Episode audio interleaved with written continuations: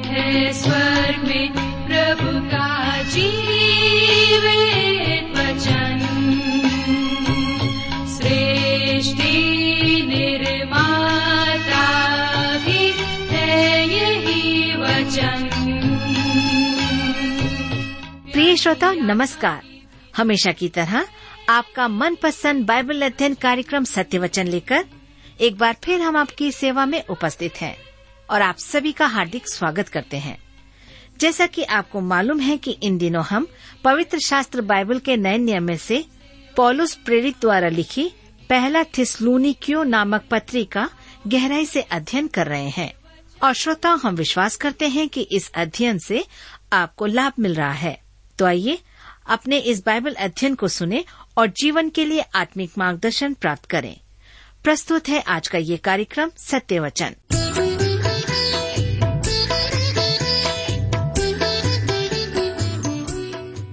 प्रिय मित्र प्रभुष्य के पवित्र और सामर्थ्य नाम में आप सबको मेरा नमस्कार। मैं कुशल पूर्वक हूँ और मुझे आशा है कि आप सब भी परमेश्वर की दया से कुशल पूर्वक हैं और आज फिर से परमेश्वर के वचन में से सुनने और सीखने के लिए तैयार बैठे हैं। मैं आप सभी श्रोता मित्रों का इस कार्यक्रम में स्वागत करता हूँ। विशेष करके अपने उन सभी नए मित्रों का भी जो पहली बार हमारे इस कार्यक्रम को सुन रहे हैं। मैं आपको बताना चाहता हूँ कि हम इन दिनों बाइबल में से पहला थिसलोनिकियों की पत्री का अध्ययन कर रहे हैं, जिसे पॉलुस ने लिखा है। पिछले अध्ययन में हम देख रहे थे कि इस बूढ़ी देह को कब्र में रखा जाएगा, जहाँ वह सोएगी और आत्मा परमेश्वर के पास चली जाएगी।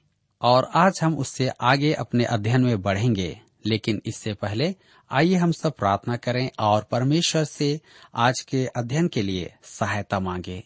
हमारे प्रेमी और दयालु पिता परमेश्वर, हम आपको धन्यवाद देते हैं। आपकी स्तुति, आपकी महिमा करते हैं, क्योंकि प्रभु सचमुच में आप जीवित और सच्चे परमेश्वर हैं, जो सदैव हमसे प्रेम करते हैं।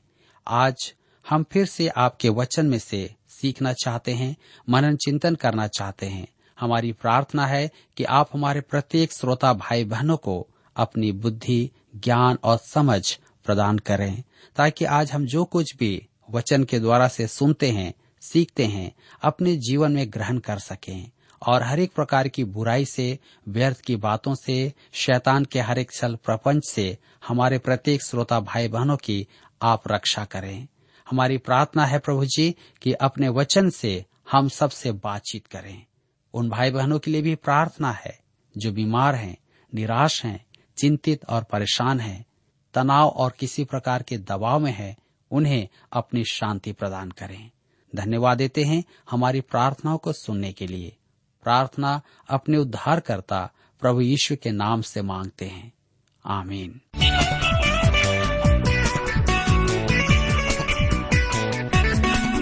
मेरे मित्रों, जैसा कि मैंने आपसे कहा कि पिछले अध्ययन में हम देख रहे थे कि बूढ़ी देह को कब्र में रखा जाएगा, जहाँ वह सोएगी और आत्मा परमेश्वर के पास चली जाएगी।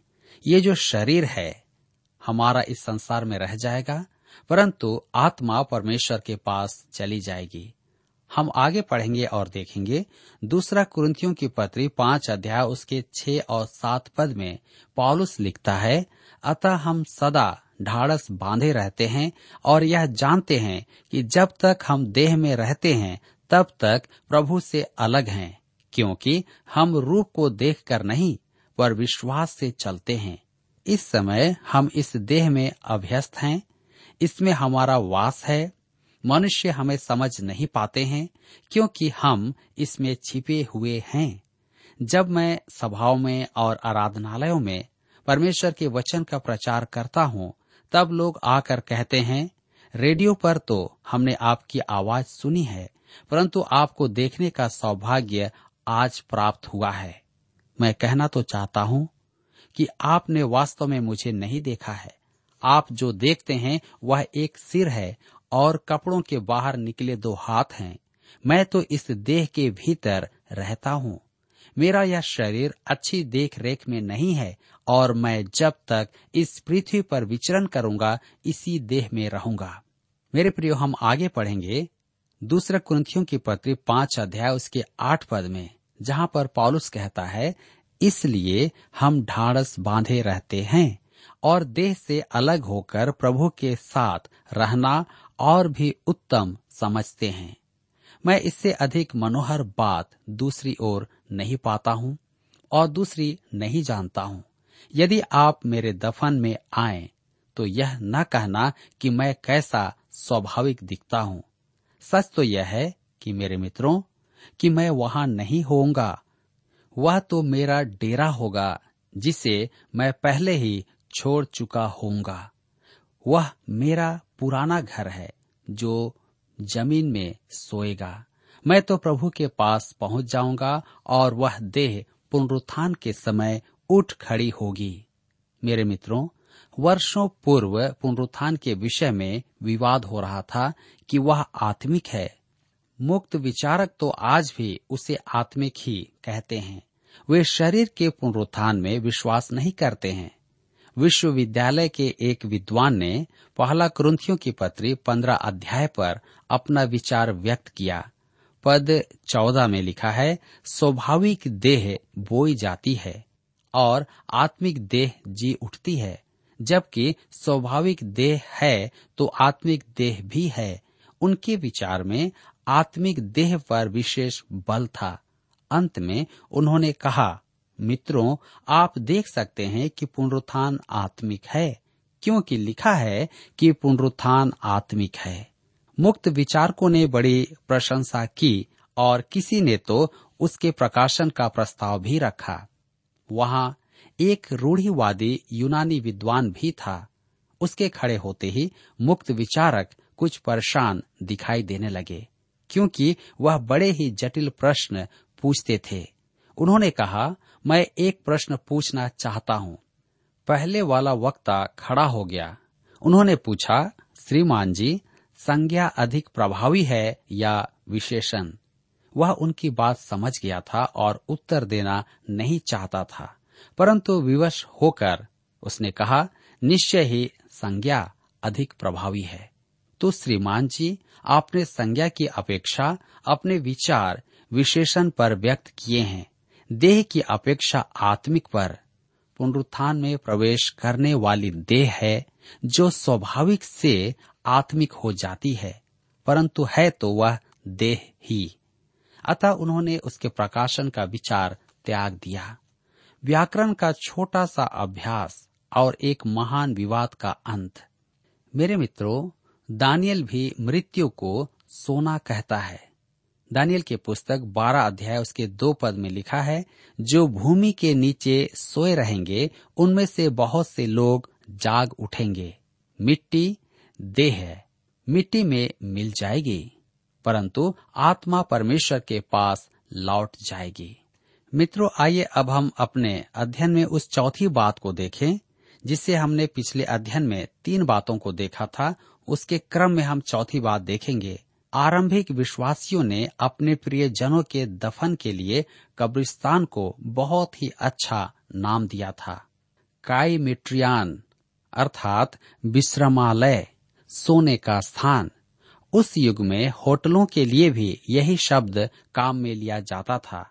वहाँ यात्री रात में सोने के लिए रुकते थे। अगले दिन वे अपनी यात्रा पर निकल जाते थे। क्या आप अपने किसी परिजन के यात्रा पर जाने के लिए रोते हैं। जी नहीं, आप उसके साथ आनंद मनाते हैं। इसी प्रकार विश्वासियों की देह एक सराय में विश्राम करती है और प्रभु यीशु के आगमन पर पुनः उठ खड़ी होगी। इसी बात को पॉलुस थिसलोनिकी की कलिसियाओं को बताता है। अब हम पद तेरह पर पुनः विचार करें। ऐसा न हो कि तुम दूसरों के समान शोक करो। जिन्हें आशा नहीं। अन्य जातियों को आशा नहीं थी, अतः उनके लिए मृत्यु एक भयानक बात थी। उनके एक शिलालेख में व्यक्त है, मरणोपरांत जीवन नहीं और कब्र के बाद पुनर्मिलन नहीं। यूनानी कवि थियोक्रिस्ट ने लिखा, आशा जीवतों में होती है, मृतक आशा से रहित होते हैं। यह प्राचीन संसार का विश्वास था। मेरे प्रियो, हम आगे देखते हैं निराशावाद और दुखद। विश्वासियों को अन्य जाति की नाई दुख नहीं मनाना है। मैंने अनेकों दफन देखे हैं और मृतकों के परिजनों के शोक करने को देखकर मैं कह सकता हूँ कि वे विश्वासी हैं या नहीं। विश्वासी भी रोते हैं और रोने में कोई बुराई नहीं है। पॉलुस नहीं कहता है कि विश्वासी दुख न मनाए। उसके कहने का अर्थ है कि हम उनके समान विलाप न करें, जिन्हें भविष्य की आशा नहीं है। एक विश्वासी अपने प्रियजन के मृत्यु पर दुखी तो होता है, परंतु उससे आशा है कि वे एक दिन फिर से मिलेंगे और परमेश्वर की निकटता में होंगे। यही एक अंतर अन्य जातियों के बीच और विश्वासियों के बीच में होता है। कि अन्य जाति अपने प्रियजन के मरने परांत बहुत दुख मनाते हैं, शोक करते हैं। परंतु विश्वासी परमेश्वर के पास प्रियजन के चले जाने से आनंदित होते हैं और उन्हें आशा है कि एक दिन वे भी परमेश्वर के पास अपने प्रियों से फिर मिलेंगे। हम पढ़ते हैं पहला थिसलोनिकियों की पत्री चार अध्याय उसके चौदह पद में। लिखा हुआ है, क्योंकि यदि हम विश्वास करते हैं कि यीशु मरा और जी भी उठा तो वे वैसे ही परमेश्वर उन्हें भी, जो यीशु में सो गए हैं, उसी के साथ ले आएगा। मेरे मित्रों, मैं चाहता हूँ कि आप यहाँ पर ध्यान दें। पॉलुस कहता है, यीशु मरा और जी भी उठा। यीशु के लिए वह नहीं कहता है, सो गया। और वह सच में मरा था। यह कैसा सत्य कथन है। धर्मशास्त्र में तीन प्रकार की मृत्यु का वर्णन है। शारीरिक मृत्यु, जिसमें आत्मा शरीर को त्याग देती है। इसी को सामान्यतः मृत्यु कहा जाता है। आदम पतन के बाद 930 वर्ष नहीं मरा था। दूसरी है आत्मिक मृत्यु। पॉलुस कहता है, सांसारिकता की मानसिकता मृत्यु है, अर्थात परमेश्वर से वियोग, परमेश्वर से अलग होना। अदन की वाटिका में यही हुआ था। परमेश्वर ने कहा था कि जिस दिन आदम और हवा वर्जित फल खाएँगे तो वे मर जाएँगे। परंतु मनुष्य परमेश्वर से अलग हो गया। आदम परमेश्वर से छिप रहा था। जब वह वाटिका में आया तो आदम और हवा परमेश्वर से छिपने लगे। अब वे एक दूसरे से अलग हो गए थे। जी हाँ यह उसकी आत्मिक मृत्यु थी। मनुष्य परमेश्वर से अलग हो गया था। इफिसियों के पत्र दो अध्याय उसके एक पद में पॉलुस इसी मृत्यु की चर्चा करता है। उसने तुम्हें भी जिलाया जो अपने अपराधों और पापों के कारण मरे हुए थे। एक बार एक न्यायाधीश प्रचार करता हुआ यात्रा कर रहा था।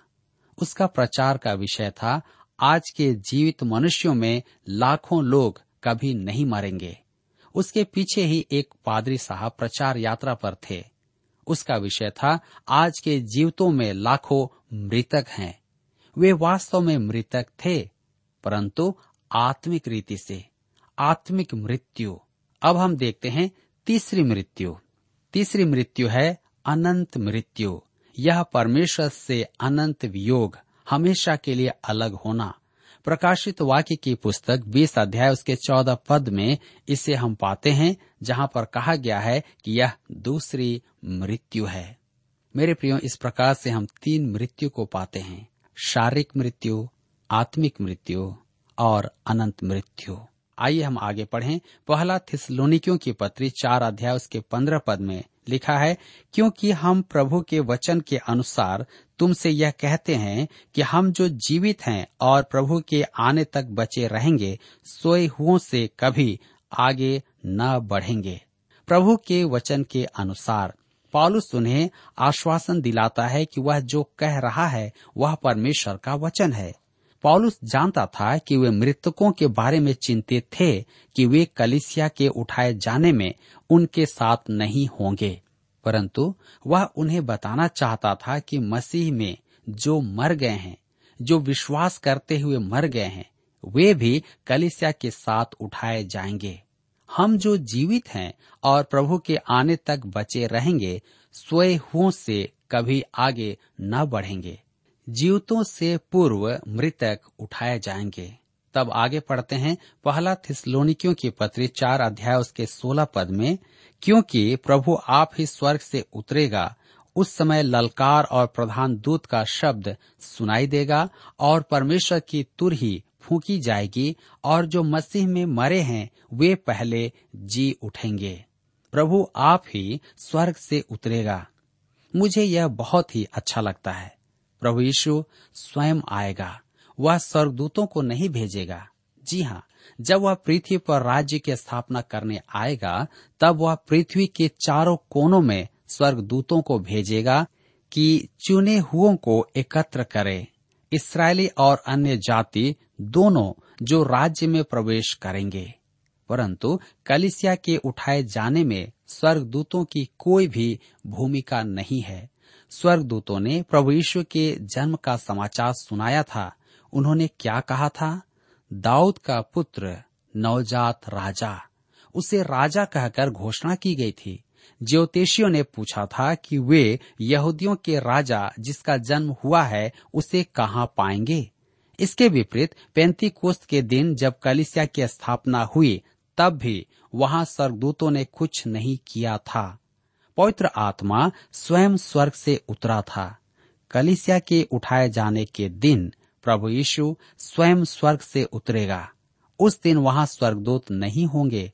स्वर्गदूत इसराइल के साथ जुड़े हुए हैं, कलिसिया के साथ नहीं। मेरे प्रियो, आगे हम देखते हैं कि वह ललकार के साथ स्वर्ग से उतरेगा। यह आज्ञा की ललकार है, जैसे उसने लाजर की कब्र के बाहर पुकार लगाई थी, लाजर बाहर निकल आ। जी हाँ प्रधान स्वर्गदूत का शब्द क्या यह स्वर्गदूत कलिसिया के उठाए जाने के संबंध में नहीं है? जी नहीं। यह प्रभु की ही आवाज़ है जो प्रधान स्वर्गदूत की सी सुनाई पड़ती है। यह उसकी आवाज़ को गुणकारिता, वैभव और अधिकार में रखता है।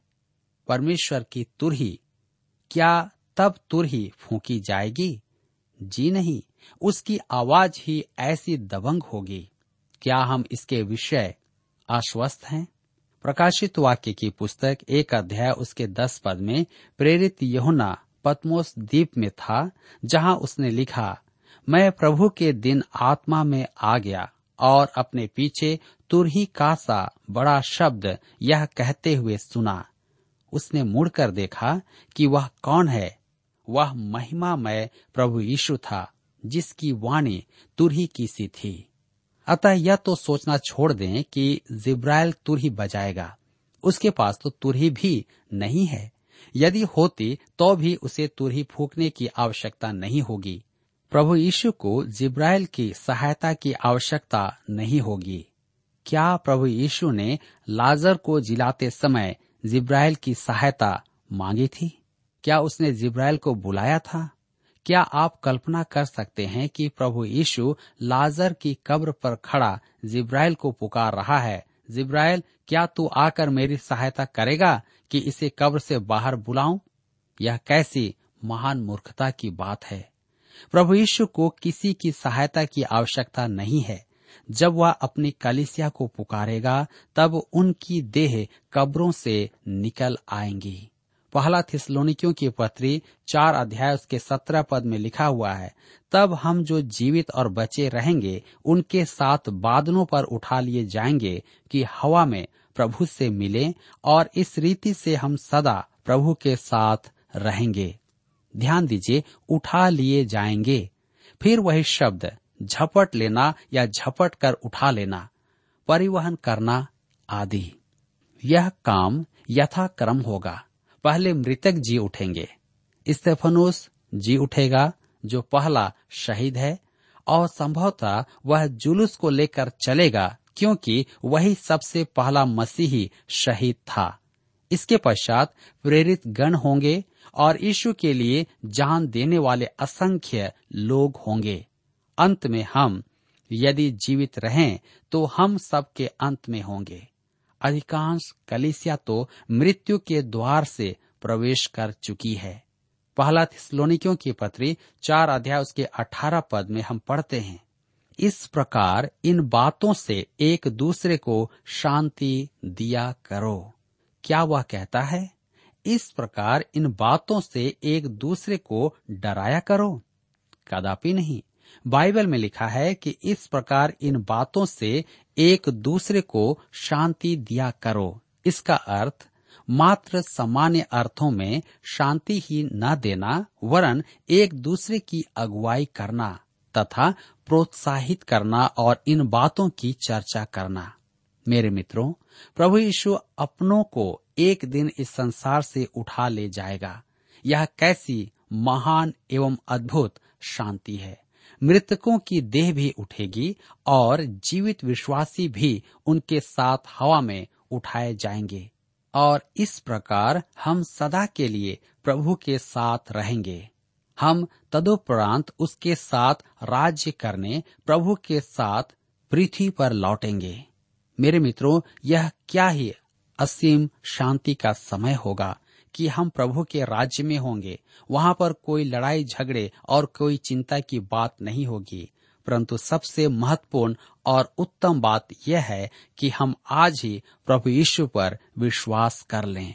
यदि हम विश्वास करते हैं तो निश्चय ही जाने कि हमारे मरने के बाद हम जी उठेंगे और प्रभु के साथ सदैव के लिए राज्य करेंगे। मेरे प्रियो, मैं आपके बारे में नहीं जानता कि आपका विश्वास क्या है। परंतु बाइबल हमें बताती है कि प्रभु यीशु आने वाला है। क्या आप इसके लिए तैयार हैं? क्या आज आप अपने जीवन में इस बात की आशा रखते हैं? आज का वचन हमें बताता है कि विश्वासी जी उठेंगे। मेरे प्रियो, आइए इस वचन के प्रकाशन में हम अपने आप को जांचें। वचन जो परमेश्वर का है, सत्य है, झूठा नहीं है। इसलिए हम इसे हल्के में ना लें। परंतु इसे स्वीकार करें और परमेश्वर का वचन जानकर इसकी आज्ञाओं का पालन करें और निश्चय जाने कि प्रभु हमारी सहायता करेंगे। यहाँ पर आज हमारे अध्ययन का समय समाप्त होता है और मुझे आशा है कि आज के इस अध्ययन के द्वारा आपने अवश्य ही अपने जीवन में आत्मिक लाभ प्राप्त किया है। प्रभु आप सबको आशीष दे।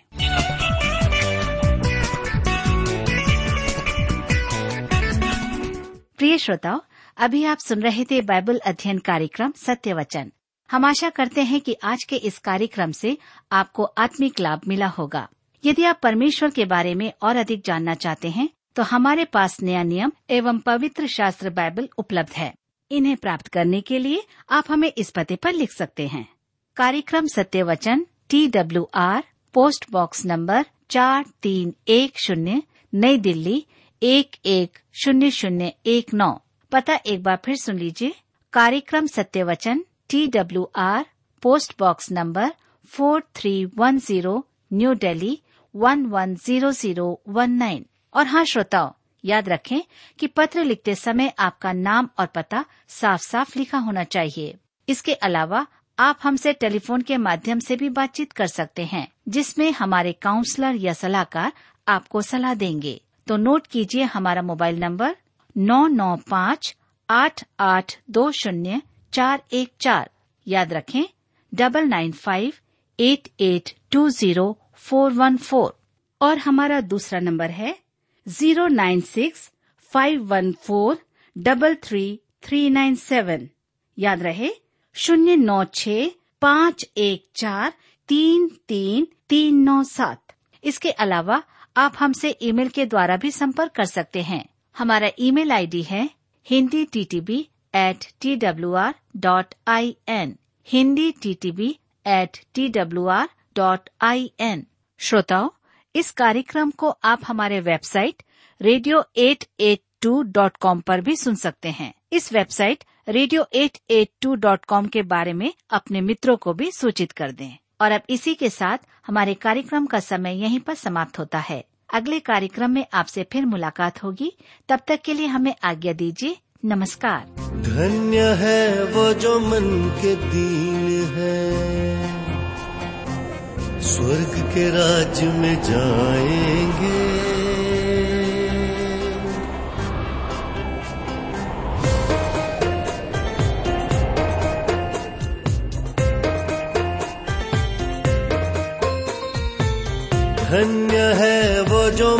के दीन है, स्वर्ग के राज्य में जाएँगे। धन्य है वो जो मन के दीन है, स्वर्ग के राज में जाएँगे।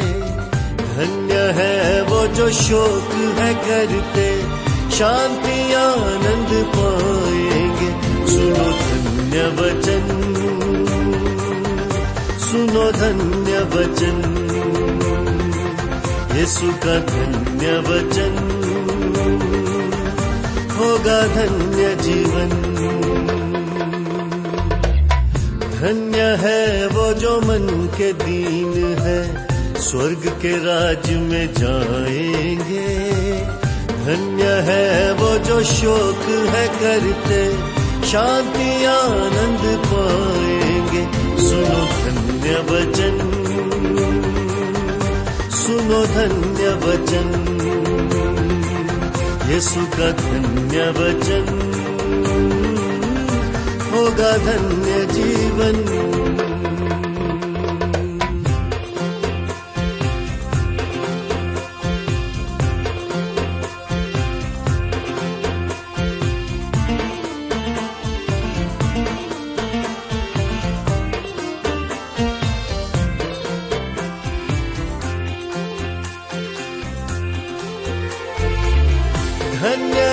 जो नम्र वो होंगे इस पृथ्वी के अधिकारी।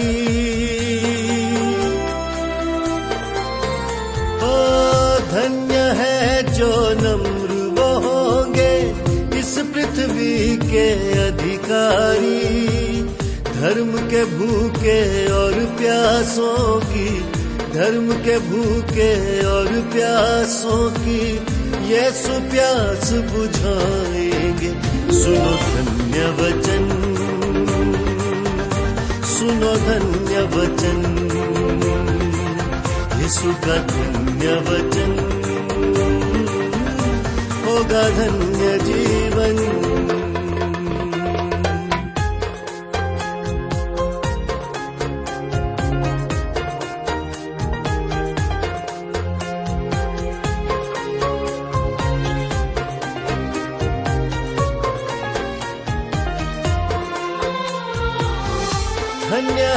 वो जो दयावान है, उन पे की जाएगी दया। ओ, धन्य है वो जो दयावान है, उन पे की जाएगी दया। जिनके शुद्ध है मन वो, जिनके शुद्ध है मन वो, परमेश्वर के दर्शन पाएँगे। सुनो धन्य वचन। सुनो धन्य वचन।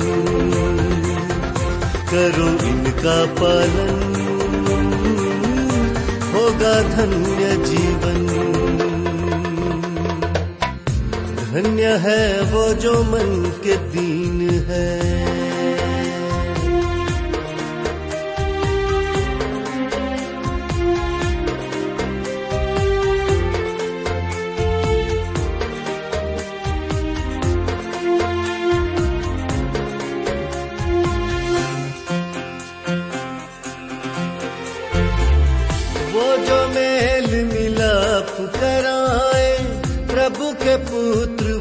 कहलाए। वो जो मेल मिलाप कराए, प्रभु के पुत्र वो कहलाए। प्रभु के कारण जाए सताए, प्रभु के कारण जाए सताए। स्वर्ग का राज्य वो पाएँगे। सुनो धन्य वचन। सुनो धन्य वचन। यीशु का धन्य वचन। करो इनका पालन। धन्य है वो जो मन के दीन है। धन्य है वो जो मन के दीन है। स्वर्ग के राज में जाएँगे। धन्य है वो जो शोक है करते। शांति आनंद पाएँगे। सुनो धन्य वचन। सुनो धन्य वचन। यीशु का धन्य वचन। होगा धन्य